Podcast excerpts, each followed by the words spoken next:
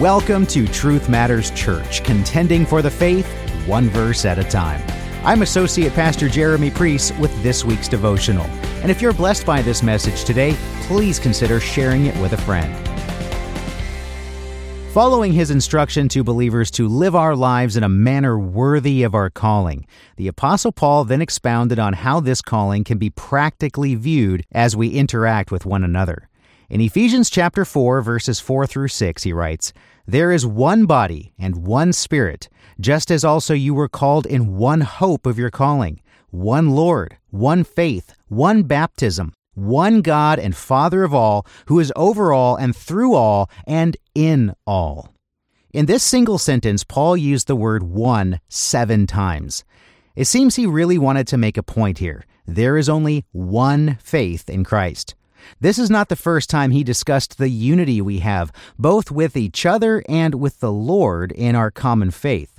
In Ephesians 2, verses 11 through 22, Paul illuminated the unity of believers in Christ, and that through Christ's work on the cross, he made peace for all of us. He brought us near. He tore down the wall of hostility our sin had created, and he adopted us into the eternal Abrahamic promise, and then gave us access to the Father through the one Spirit of the Godhead. And as we'll see in the coming weeks, Paul further emphasizes the importance of unity in the body of Christ throughout Ephesians chapter 4. As we examine the first six verses of this chapter, one thing really starts to stand out. There is no place for pride, boasting, or haughtiness in the Christian's life. We are all one body, united in one Savior, under one Father. We all stand before the Lord with the same credentials sinners saved by grace, and Christ's finished work on the cross. Paul described this when he wrote to the church in Corinth. Now, the majority of 1 Corinthians 12, and well, most of that epistle, revolves around the church's dysfunction and misunderstanding of the true gospel and how believers are to live it out. In 1 Corinthians 12, verses 12 through 14, he wrote, For even as the body is one, and yet has many members, and all the members of the body, though they are many, are one body, so also is Christ.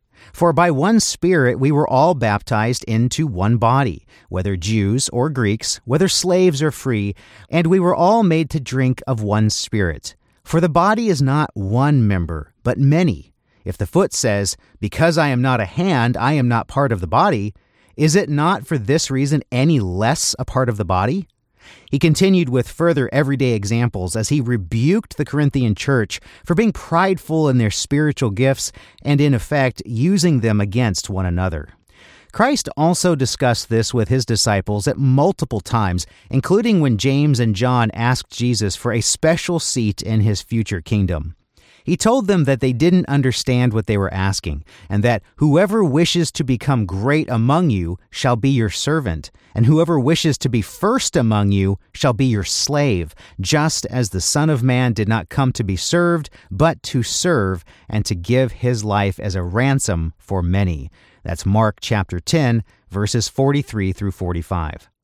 Believers are called to be unified in the faith and not pining for position, authority, or rule over one another.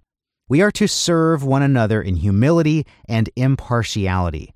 And this stands in stark and rather blinding contrast to how the world works. Everybody wants to be in the front, to be seen, to be important, and to rule over others. And as we constantly see in Scripture, a Christian is called to be different. Here, behaving the opposite of how the world behaves is where we reflect Christ more brightly and clearly. We each have a unique and special talent from God to enable the work He has called us to do. This gift should always be used for His glory and never for our own. And Paul's reminder to the Ephesians is just as valid as it was 1950 years ago. The disciple of Christ must be different from the world, and through that difference, people are blessed and they see the gospel being lived out.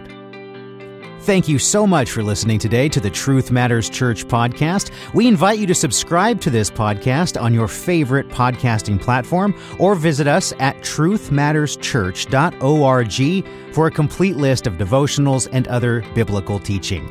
Contending for the faith one verse at a time. This is Truth Matters Church.